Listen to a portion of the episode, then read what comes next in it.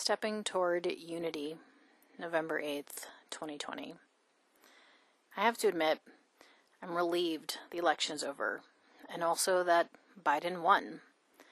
I danced with joy and cried watching Kamala Harris give her speech on Saturday night. However, I know other people feel differently. There's a part of me that still doesn't understand how people can vote for a man literally puts children in cages, or how Kentucky residents reelected Mitch McConnell, who laughed, laughed when his opponent, Amy McGrath, criticized him for holding up a COVID 19 relief bill. Are Kentuckians not suffering? Are they all employed and unaffected by the pandemic? Obviously not. So, why would they vote for a man who clearly doesn't care about their well being?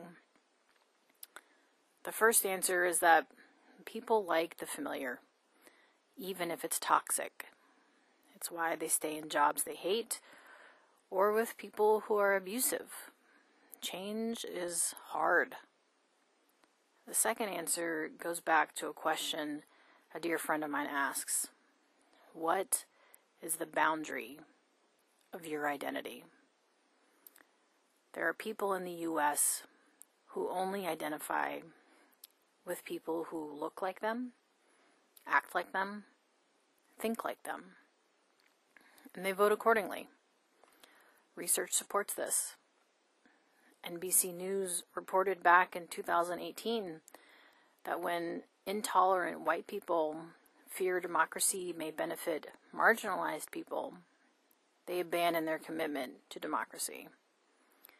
People who said they do not want to live next door to immigrants or to people of another race were more supportive of the idea of military rule or of a strongman type leader who could ignore legislatures and election results, the research found. It all comes down to fear, but also groupism. I want to point out Democrats and progressives do this too. They also identify with people who think like them and act like them. And for those who don't, they're demonized and denigrated. They are not a part of the in group. No one, myself included, is immune from groupism, and it takes commitment to keep expanding the boundary of your identity. However, when I think about the world I want to live in, it always hinges on universalism and cooperation. It always hinges on seeing myself in others. So, how do we do that? Some people practice a loving kindness meditation, or perhaps they follow the work of Dr. Candace Nicole, who seeks to help people become less racist, sexist, classist, etc. As for me, I practice seeing the divine in everyone, extending the feeling of love to everyone. In the spirit of moving our world to a collective, cohesive one, here is a meditation that I created. Sit in a comfortable position. Close your eyes and inhale, filling your belly. Notice it rise with each inhale and fall with each exhale. Do that twice more, inhaling and exhaling.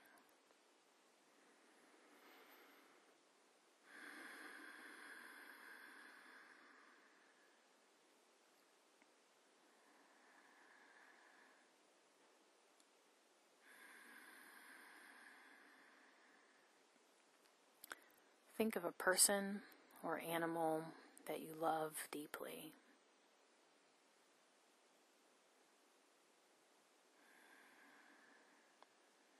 Notice the feeling in your body when you think of this person or animal.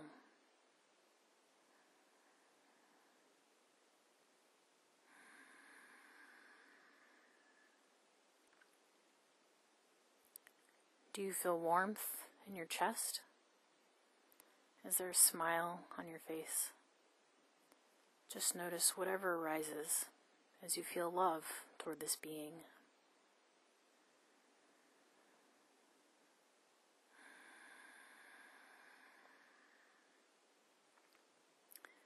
Let the image of this person or animal fade away. So all that's left is the feeling of love in your heart and body.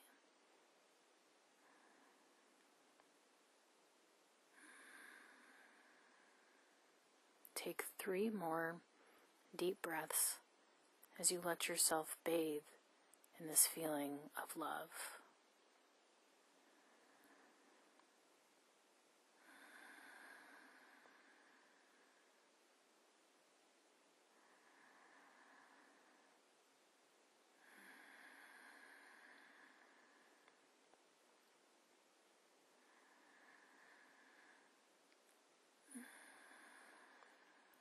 As you let yourself bathe in this feeling of love, recognize this feeling is always with you.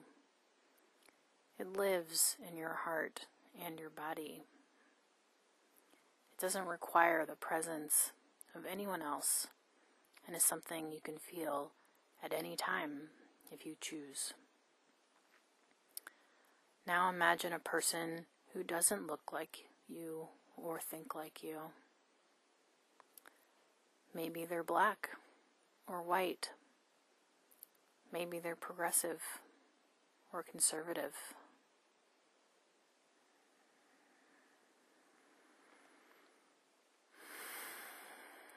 Before letting yourself feel scared or angry or whatever feeling usually arises, bring to mind the person or animal that you love the being you conjured previously. Imagine the person or animal you love standing in front of the person you have trouble identifying with, acting as a shield.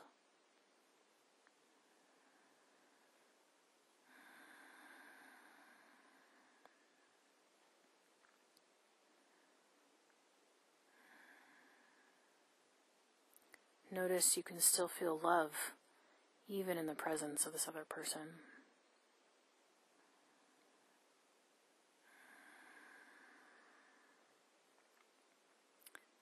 As you let the feeling of love come back into your body, imagine the person you have trouble identifying with shrinking.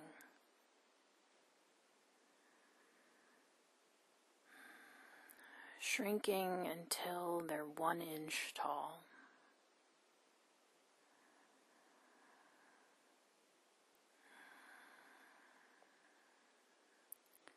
Once the person is one inch tall, imagine the person or animal you love scooping up that one inch person and placing them in their heart.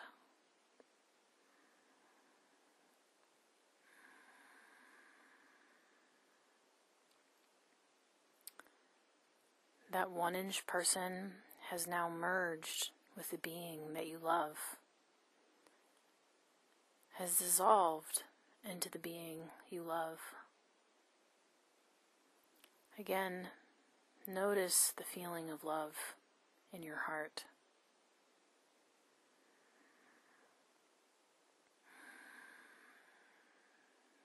Be aware that you still love this person or animal, even though they now carry the same particles as the one inch tall person.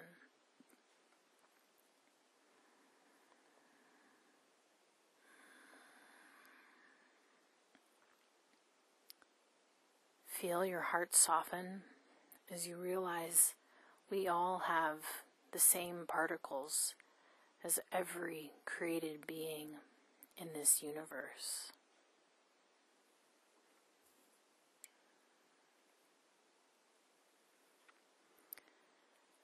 And also that you can extend your feeling of love.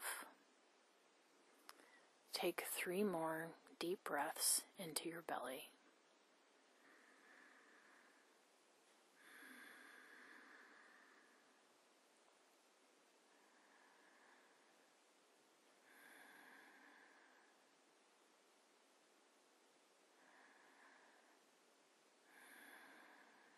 When you're ready, open your eyes. As you do, remember you're helping to bring more love into the world. And more love means a better world for us all. Another world is not only possible, it's probable.